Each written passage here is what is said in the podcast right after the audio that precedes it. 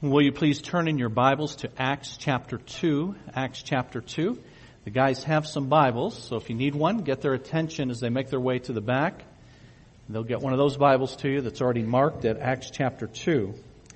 We'll be looking at that and uh, a couple of other passages that I'll have you turn to, and I have the page numbers for those, for those of you that are using the Bibles that uh, the guys are distributing.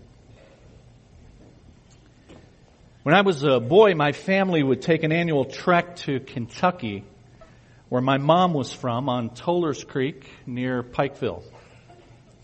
On Sundays, we'd attend the church that she grew up in, and that building had just a little sign on the front that said, the Church of Christ meets here. And I wondered why it didn't just say, as most church signs do, Church of Christ, or First Baptist Church, or Grace Presbyterian Church or whatever the name is. But years later I learned that the words meets here were important. They were important to distinguish the building from the church. The sign was communicating this structure is not the Church of Christ, but this is where the Church of Christ meets. Now technically, this location at 3700 Benson in Trenton is not Community Bible Church, but rather Community Bible Church meets in this location. And that's because Community Bible Church is the people who comprise it, not the building in which it meets. But the idea that the church is a building is so ingrained in us, we say things like, I'll meet you at the church. Or we're having a cleaning day at the church. Equating the church with the building we should probably know what the church is, since the Bible speaks of it over 100 times, and we use the, the word a lot ourselves. The sign out in our front yard has the word church on it, though many of us refer to this building as the ministry center. It's our way of distinguishing the building from the church. In fact, we thought about putting that on our sign when we moved into this building but we went with church as a concession because it's what most people understand and they would have no earthly idea what a ministry center is. But the Bible speaks of church over a hundred times. Our sign out front says church. The screen behind me says Community Bible Church. The program you received on the way in says the same. Many of you woke up your kids this morning and you said it's time to get up for church. Some of you have made plans this afternoon. You told folks that you're meeting that you'll get together after church. And if someone asks your religious affiliation, you might say, I'm a member of Community Bible Church, and on it goes. We use the word church a lot. So we should probably take time to know what it means. That's why I've chosen to begin this year with a short series of messages on the church called Life in the Father's House. The word that's translated church in your New Testament is a Greek word ekklesia. It means a called out assembly. It refers to people. People who have been called out of the world and to God. Now when I say called out of the world, I obviously don't mean removed from earth because we're still here. So I'll explain what I mean by world later in the message, but for now, just know that the church is people, a particular people who have been called. The title of each of the messages in this series uses the word call to reflect that biblical definition that we're a called out assembly. The first two weeks, the message was the call to ministry. And if you take a look at the outline that's inserted in your program and you look at the top, you'll see that the title of today's message is the call to truth. Next week we'll see that the church is called to holiness, and then the call to mission, the call to selflessness, and the call to service. But today we're going to see that the church is people who are called by God out of error and to truth. Let's ask God to help us as we do. Father, we thank you again for the grand privilege of being able to gather in your presence as your people, to open your word and to be instructed thereby. Help us today, Lord, to learn what you say about the importance of your truth given to your people and the role that we're to play in learning it, in living it, and in protecting it. And we pray all of this in the name of Jesus. Amen. In that outline that I've asked you to take a look at, the very first thing that we want to look at today is this, that the church is committed to the truth. The church is committed to the truth. I've asked you to turn to Acts chapter 2, because in verse 42, here's what the first line says. They devoted themselves to the apostles' teaching. Now this is the description of the very first church to ever exist. The church in the city of Jerusalem. And it says they devoted themselves to the apostles' teaching. So before we move on, let's first identify who they are. This first church began as a result of the first Christian message that was ever delivered. It was preached by one of Jesus' first followers, one of his apostles, Peter. And in verses 14 through 36 of Acts chapter 2, Peter explains who Jesus is and how he relates to the event that had occurred earlier in that chapter. Peter uses the occasion to invite people to believe in Jesus, and approximately 3,000 of them did so. And that's why verse 41 says this. Those who accepted his message were baptized, and about 3,000 were added to their number that day. So when verse 42 says they devoted themselves to the apostles' teaching, it's speaking of this group of first Christians, first believers at that very first church in Jerusalem. Now the reason that that's important is it tells us that the church is comprised of Christians, of believers. Now that may seem like a no-brainer. But in today's church, the line between believer and unbeliever has been blurred, so much so that it's not even clear to many who it is that gathers on the Lord's Day, Sunday, like we're doing today, and who it is that that gathering is to be designed for. Friends, when the church gathers for worship, it is by definition a gathering of believers. And the worship should be designed for that. Now all are welcome. But we should not, in the way we do what we do and anything we say, should not give the false impression that attending is being part of the church. Did you know that?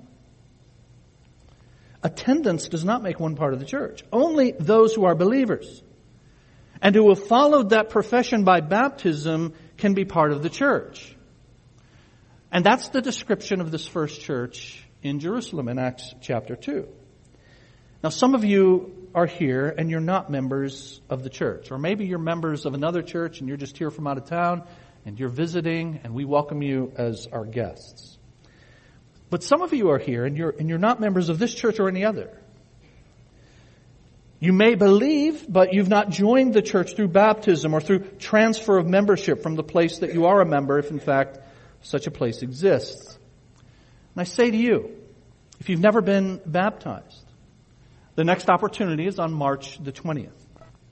So contact me this week about that, and then we will go through the steps to make you a part of that baptism and bring you into the membership of, of God's church.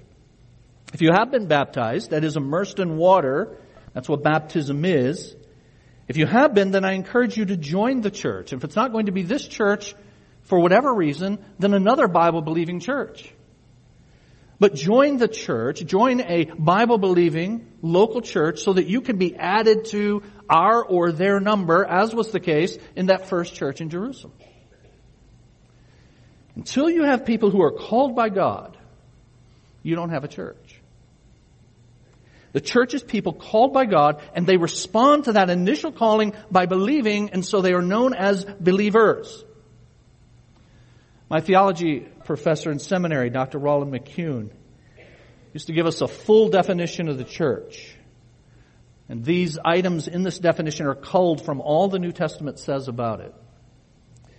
He said the local church is a group of true believers in the Lord. Now notice how it starts. That's what it is. True believers in the Lord. The local church is a group of true believers in the Lord Jesus Christ who have been baptized by immersion in water as a public testimony and are organized with the biblical offices of pastor and deacons, sharing a common faith from biblical truth, observing the ordinances of baptism and communion, carrying out the Great Commission, and meeting at regular and stated times. Yikes. And you thought the church was a building. A lot more to it than that, isn't there? The church is a group of true believers. Those who accept, that is, welcome, receive, believe the message of the gospel as Peter presented it in Acts chapter 2. Now just a few weeks earlier, just a few weeks before Acts chapter 2 and the events recorded there, and that sermon by Peter and the response of those approximately 3,000, just a few weeks earlier, Jesus had given what we call the Great Commission to his apostles. And he told them to teach. Let me remind you of what Jesus said just before he ascended back to the Father, having completed his mission on earth. He said, go and make disciples of all nations baptizing them in the name of the Father and of the Son and of the Holy Spirit and teaching them to obey everything that I have commanded you. Now the word for teaching in that passage is the same one as in our passage in Acts chapter 2 and verse 42. So just weeks earlier, Jesus had said to Peter and the others, you're going to make disciples of all nations and you're going to teach them. And now this first church has started in Jerusalem. And when, the very first activity we see of that church is they devote themselves to the apostles' teaching. Now the apostles' teaching is what it is they had heard from Jesus. And later they and others would write it down so that it was available not only for that first church in Jerusalem, but for us as well in the scriptures that you hold in your hand in the New Testament. Now, how was it that they were able to do this? How was it they were able to remember what Jesus had told them so that they could write it down and explain it for us in our New Testament? Well, the night before Jesus was crucified, he told them that they would have extraordinary ability to apprehend and remember the truth that he had taught them. Jesus said in what's called the upper room discourse on that night before he died, he said to them, the Spirit of truth will guide you into all the truth. And then he said this, something that I trust all of you understand doesn't apply directly to you and me, but to those guys. He said, the Holy Spirit will teach you all things and will remind you of everything that I said to you. Now you don't get reminded of everything Jesus said because you forget stuff. And I forget stuff.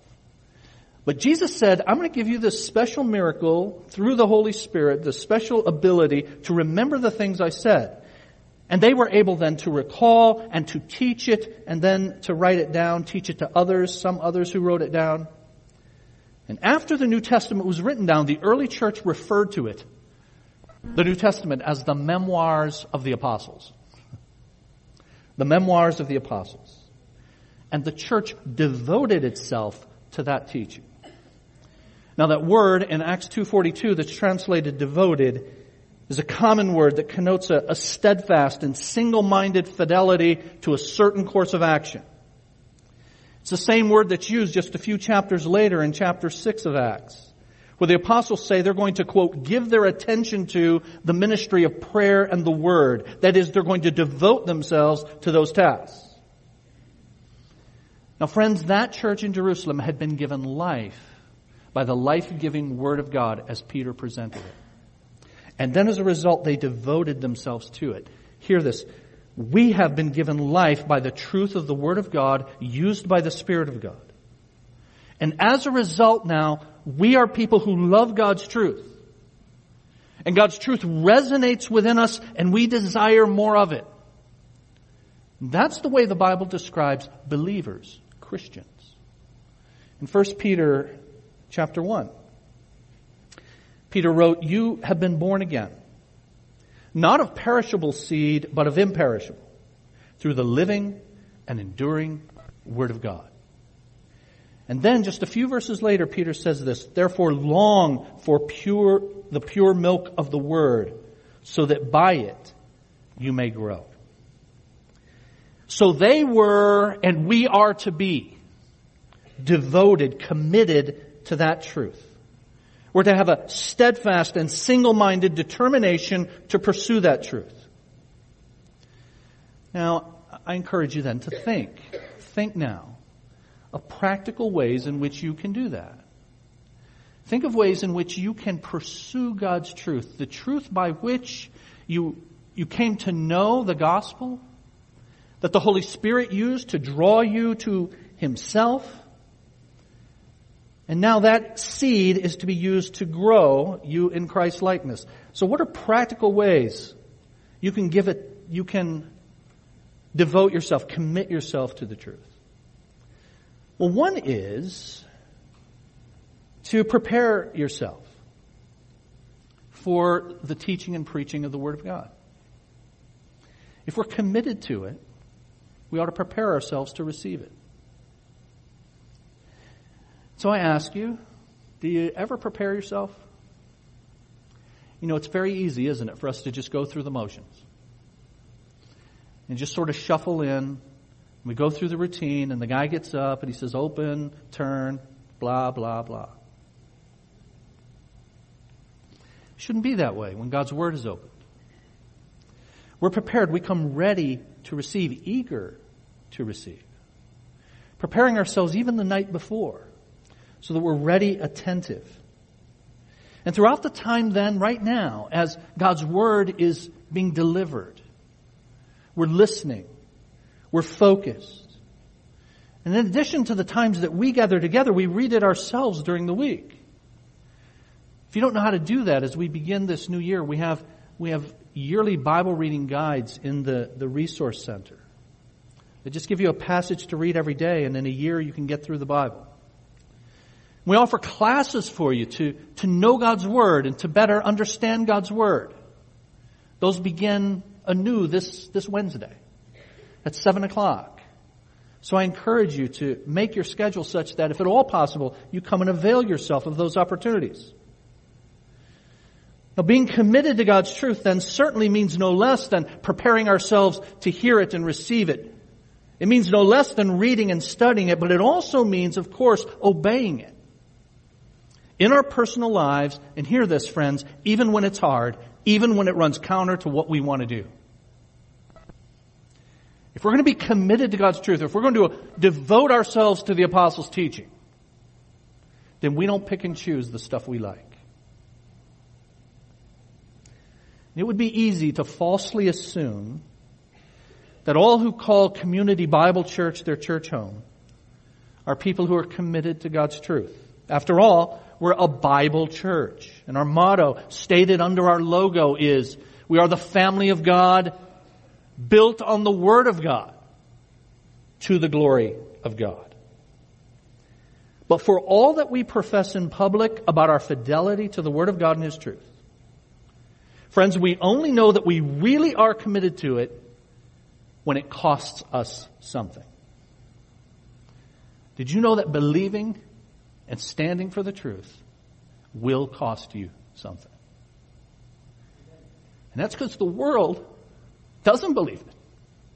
The vast majority of the people in the world don't believe it. In fact, are hostile to it. It will cost you something. It may cost you personal comfort. Because the Bible's commanding you to do something or avoid something that's contrary to your own desire. It may cost you popularity because we live in a culture in which tolerance is the only truth. The truth cost Martin Luther. Not to be confused with Martin Luther King, whose birthday we commemorate tomorrow. But Martin Luther was the initiator of the Protestant Reformation nearly 500 years ago. That could have easily cost him his life. And he said this, if I profess with the loudest voice and clearest exposition every portion of the truth of God except precisely that little point which the world and the devil are at the moment attacking, then I am not confessing Christ, however boldly I may be professing Christ. Where the battle rages, there the loyalty of the soldier is proved. And to be steady on all the battlefield besides is merely flight and disgrace if he flinches at that point. And I wonder what that point is for you. I wonder what that point is for you right now in your life. What are the passages you'd prefer to ignore? Are you committed to the Word of God until it talks about serving and using your gifts in the church for His glory? Are you committed to the Lord until it talks about money? Until it talks about leading your home, men? Or leaving your home in divorce and prohibiting that? Are you committed to God's truth until it says something that will embarrass you in front of your friends? Like unless you receive Jesus, you will spend eternity in the penitentiary of the damned that the Bible calls hell. So let's water that down. Next week in our community groups, our Sunday night home groups where we meet for discussion of the prior week's message. Next week, when we discuss this message. We're going to list some claims to truth. We're going to ask you in those groups, what do you think about those claims to truth? And support your claim with Scripture. Is, in fact, do you believe Jesus is the only way to heaven? and are you willing to say so kindly but directly? Jesus is the only way to heaven. Do you believe that God instituted marriage and that except for the two exceptions he gives in his word of adultery and abandonment, that is a forever union this side of heaven? Do you believe what God says? Not only when we're in public, not only when it's comfortable, but when it, when it runs contrary to something you want to do in your comfort zone. Being committed to the truth means being committed to it in total, fully, wholly The church is committed to the truth. Secondly, in your outline, the church promotes the truth. Will you turn a few pages to your right to 1 Timothy chapter 3? 1 Timothy 3. That's page 830, 830 in the Bibles that we distributed. 1 Timothy 3.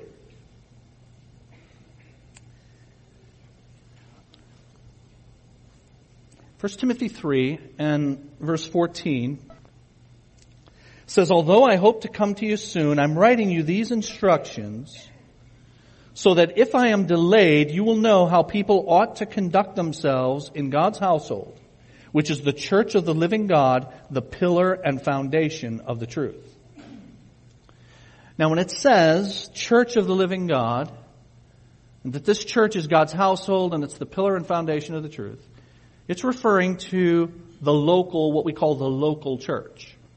That is, the church that meets in a particular location, a particular locale, like this one. Now how do I know it's referring to the local church? Well, in verse 14, Paul who writes this to Timothy says, I'm writing you these instructions. What instructions? And if you were to go back to chapter 2, in the beginning of chapter 2, in verses 1 through 8, it's instructions about public prayer in worship. And then beginning in verse 9, instructions about the, the role of women in worship. And then as you come to chapter 3, our chapter, verses 1 through 7 are about qualifications for leaders in the church, in that case particularly elders, pastors, Verse 8 begins with qualifications of, for deacons in the church. Verse 11, deacons' wives, deacons again in verses 12 and 13, and then you come to our verse, verse 14. I'm writing you these instructions so that people will know how to conduct themselves. Where? In the church, where you have worship and public prayers and pastors and deacons and deacons' wives. How to conduct themselves. And that local assembly is referred to as God's household, church of the living God, pillar and foundation of the truth. Now we dealt with the notion of the church as God's family two weeks ago. When we started this series, Life in the Father's House, we said then that family is the most often used metaphor for the church in the New Testament. And that we are the church, the people of the living God, is in contrast to those who serve other so-called gods, which are worthless and lifeless idols. And that's why in 1 Thessalonians chapter 1, when those believers at that church in that city are described, and their conversion experience is described. It says this, you turned to God from idols to serve the living and true God. We are the church, we are the people of the living God. Going back to the first part of your Bible. Joshua was told by the Lord, as you, as you go into the land and as you conquer the land that I have given to you and to my, to my people, understand that you're going into a land of idolaters and you are set apart from them because of this. The living God is among you. The living God. And then again in our New Testament, speaking of us, speaking of the church, in 1 Corinthians chapter 3, the Bible says this, you yourselves are God's temple and God's Spirit dwells in your midst. The people of the living God in whom that living God is pleased to dwell and among whom when we gather you yourselves plural that verse, 1 Corinthians chapter 3 and verse 16, is not the same as 1 Corinthians 6 and 19 that many of you are familiar with. Don't you know that your body is the temple of the Holy Spirit? Some of you are familiar with that passage. Just a few chapters later in 1 Corinthians. But that's speaking of our individual bodies. Here in chapter 3, it's speaking of the church collectively. And that's why the NIV says it this way. You yourselves are God's temple. This church is God's temple. And God's Spirit dwells in our midst. When the members of the congregation are scattered during most of the week, it's hard for us to be aware of that reality, that God is in the midst of His people. But when we come together as the church, the church of the living God, every aspect of our common life is enriched by the knowledge of His presence in our midst. In our worship, we bow down before the living God. Through the reading and the exposition of His Word, we hear His voice addressing us as we are now. In our fellowship, we love each other as He has loved us, and our witness becomes bolder and more urgent. Indeed, unbelievers coming in may confess, according to 1 Corinthians 14, God is really among you.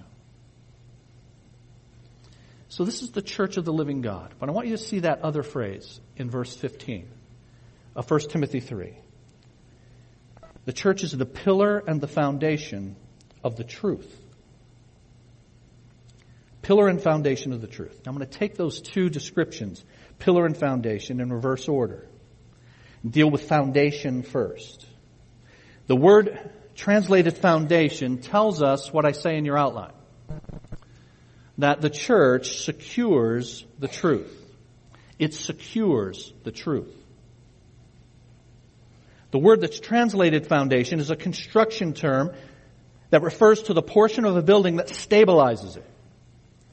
And like a foundation stabilizes a building, the church is responsible to hold the truth steady against the storms of heresy and of unbelief. And that's why one of the qualifications for one who would lead, any who would lead God's church, is that they know the truth and that they be able to refute error. In a list of qualifications for elders in the church in Titus chapter 1, here's what the Bible says. An elder must hold firmly to the trustworthy message as it has been taught, so that he can encourage others by sound doctrine and refute those who oppose it. And then it goes on, here's why. For there are many rebellious people full of meaningless talk and deception. They must be silenced. It's a qualification for those who would lead God's church to stabilize the truth against the onslaught, the storms of, of error and heresy, and unbelief. And all of us are told, every Christian is told, in 1 Thessalonians chapter 5, that we're to examine everything carefully. And hold on, hold fast to that which is good. Why? Because you're going to get taught, you're going to read, you're going to see all kinds of stuff, friends. But you only hold on, you only hold on to that which is consistent with the Word of God. Now, why is it necessary for the Bible to give us these instructions and these warnings? Because Satan attacks the truth regularly. Going back all the way to the third chapter of your Bible and the, and the first human sin, Satan questions God's word. Did God really say? You all remember that? And he uses even churches and even professing believers to attack his word. That's the really scary part. That's the really satanic subtlety. Because there are so many of us that are naive to think if it's being said in a church, it must be true. If it's being said by a preacher, an evangelist, or a guy on TV or on the radio, it must be true. It ain't so, friends. Just in a, the last few years, the latest charlatan to lead people astray was in our very own state. Rob Bell and Mars Hill Church in Grand Rapids. He wrote a book called Love Wins. Love Wins taught this that when you die, that's not the end of your chances to come to Jesus. That there'll be more chances after you die, and more chances. And finally, love will win. Love will win everybody over. So there really is no hell, and everybody will be saved, ultimately. Nearly all of the TV preachers are useless, frankly. I said nearly, so you got your favorite TV preacher. Maybe you found the gem, okay? So don't shoot me in the hallway. But almost all of them are, are useless, honestly, and many are downright dangerous. And yet, and yet, some of us, you know, our toes curl and we cringe when the pastor starts meddling like that when the pastor says, look, not everybody is on the straight and narrow. Not everybody's telling you the truth. A lot of people are there to lead you astray. You must discern. You must secure the truth. Pastor, I don't like it when you name names. Listen, in the New Testament, there are names given of people who are false teachers, and they've been there for 2,000 years now. Charles Spurgeon, London's 19th century, prince of preachers, quoted a, a soldier in arms for the fight for truth who said this. Excessive aversion to controversy may be an indication that a church has no keen sense of possessing truth which is of any great worth. And that it has lost appreciation for the infinite difference in value between truth and error. So friends, if you find yourself getting squeamish in the fight for truth, understand that truth is valuable enough to fight for.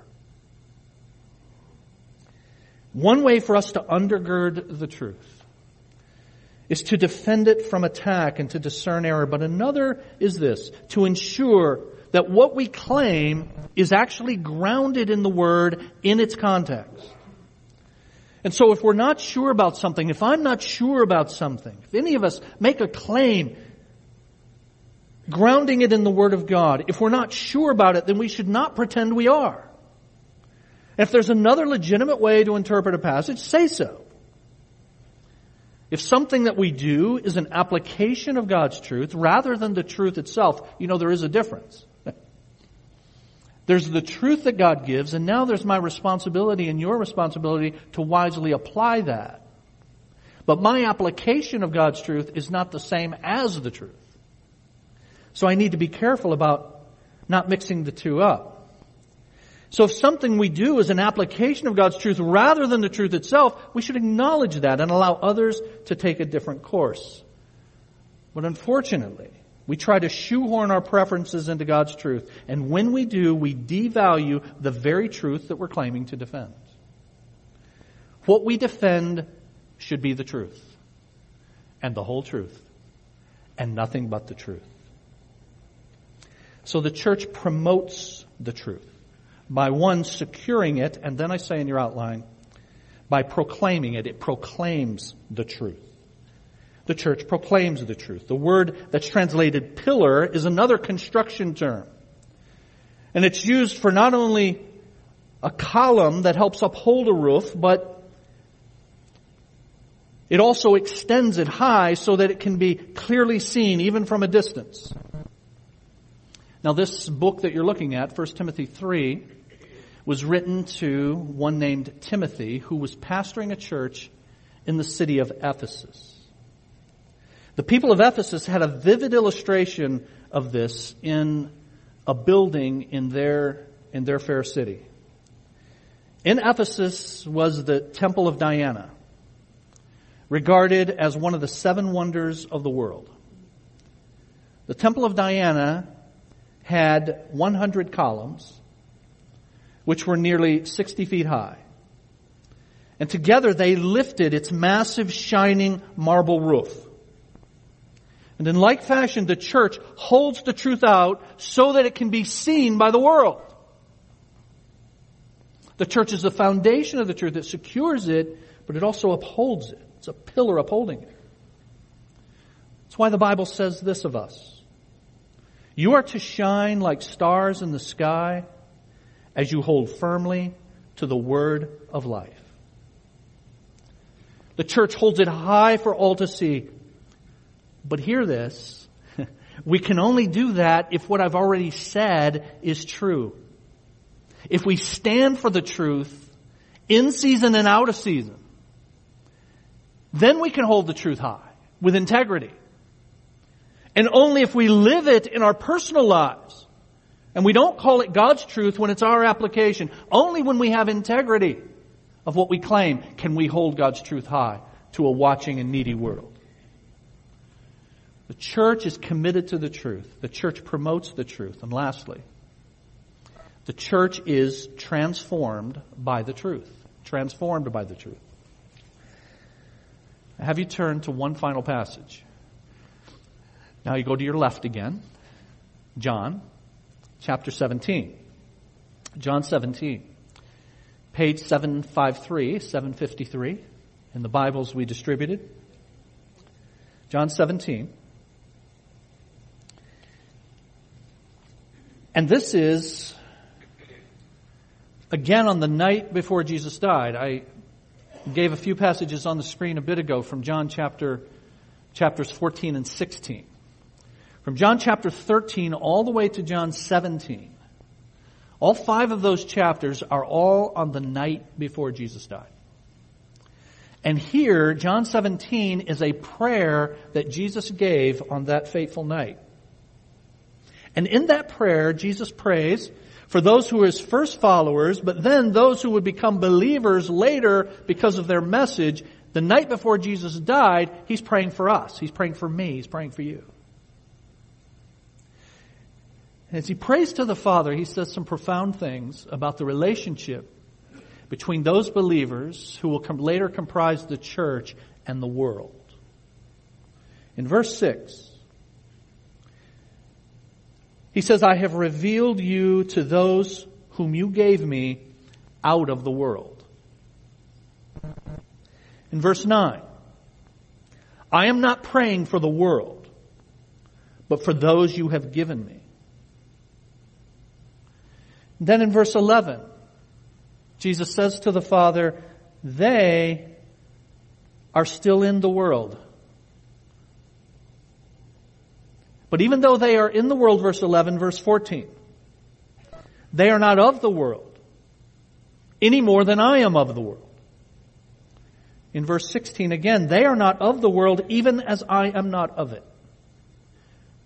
And then in verse 17, Sanctify them by the truth. Your word is truth.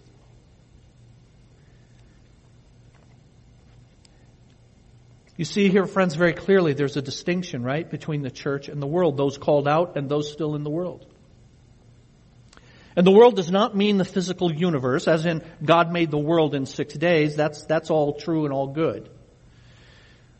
But the word cosmos in your New Testament is most often used in a negative way in your New Testament.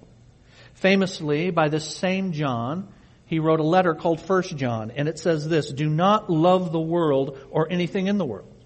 If anyone loves the world, the love, love for the Father is not in them. So what is then the world? Here's, here's a, a definition. It's the way non-Christians live apart from common grace. The world is the way non-Christians live apart from the common grace of God. the way non-Christians live apart from the common grace of God. Now, the common grace of God means that even non-Christians live in acceptable ways. Thanks be to God, or the planet would be unlivable.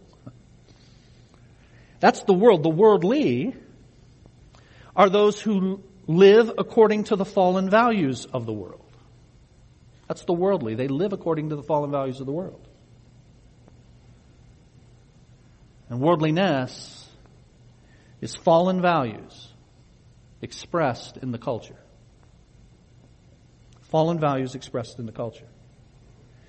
You see, not all that the world does is wrong because some of it is common grace. And so thankfully, unbelievers, for example, get married. Sometimes a man and a woman. So thanks to God's common grace. Or they engage in music or the arts. So fallen values in, expressed in culture is what the world is. Or as theologian John Frame says, world is the bad part of culture. There's a good part of culture. World is the bad part. We're going to help you with these in our enhanced discipleship program that's going to be part of our 10 year plan that we're putting together. So one of the things that we're going to do in that is to help all of us with instruction and modeling on how to see the world accurately and then live as a Christian accordingly. Now I say in your outline, with that understanding of being in the world, not of the world, there are four ways to see our relationship to the world in your outline. The first is this. You can be in the world and of the world. In the world and of the world. If you're both in it and of it, you're an unbeliever. That's your typical garden variety pagan. But then secondly, you can be not in the world and not of the world. So not of the world, that is the values by which you live are gleaned from, come from a Christian worldview, from a biblical basis, at least mostly so. You're a believer, but you're not in the world, that is, you've removed yourself from the world system. Now who would that be? That would be Amish, monastics, monks. Or thirdly, you can be not in the world, but still of the world. That is, your values all still come from the world, but you create your own venues for doing it and carrying it out. You know who that is? Unfortunately, that's today's contemporary church. The values come from the world. We just do our own thing. We try to imitate the world in our own way. But what's the proper biblical approach? It's the last one, of course. In the world. But not of the world. Now next week, we're going to see that the church is called to holiness. And that's why verse 17, after Jesus says, they are in the world, and I'm not praying for the world, but I'm praying for them. He says in verse 17, sanctify them. Sanctify means set them apart. It means make them holy. Sanctify them how? Sanctify them by the truth. Your word is truth. Next week, we're going to see that the church is not only called to truth, the church is called to holiness. So your take home truth today. The church is called to preserve and to live the truth. The church is called both to preserve and to live the truth. Let's ask God to help us. Father, thank you for your word that is truth. And thank you for its power, its living, um, active, and sharper than any double-edged sword. And it is by the seed of the Word of God that we have been born again and the living Word of God then resonates within those who truly belong to you so that we desire it, so that we want to obey it. Thank you for that gift of grace in our lives. Lord, help us then to take it seriously. Help us to see it as the great gift that it is that comes to us only because of the salvation that we have in Jesus. And help us then, Lord, to be people who are sanctified by the truth in our daily lives. Help us to do that this week. We pray in the name of Jesus. Amen.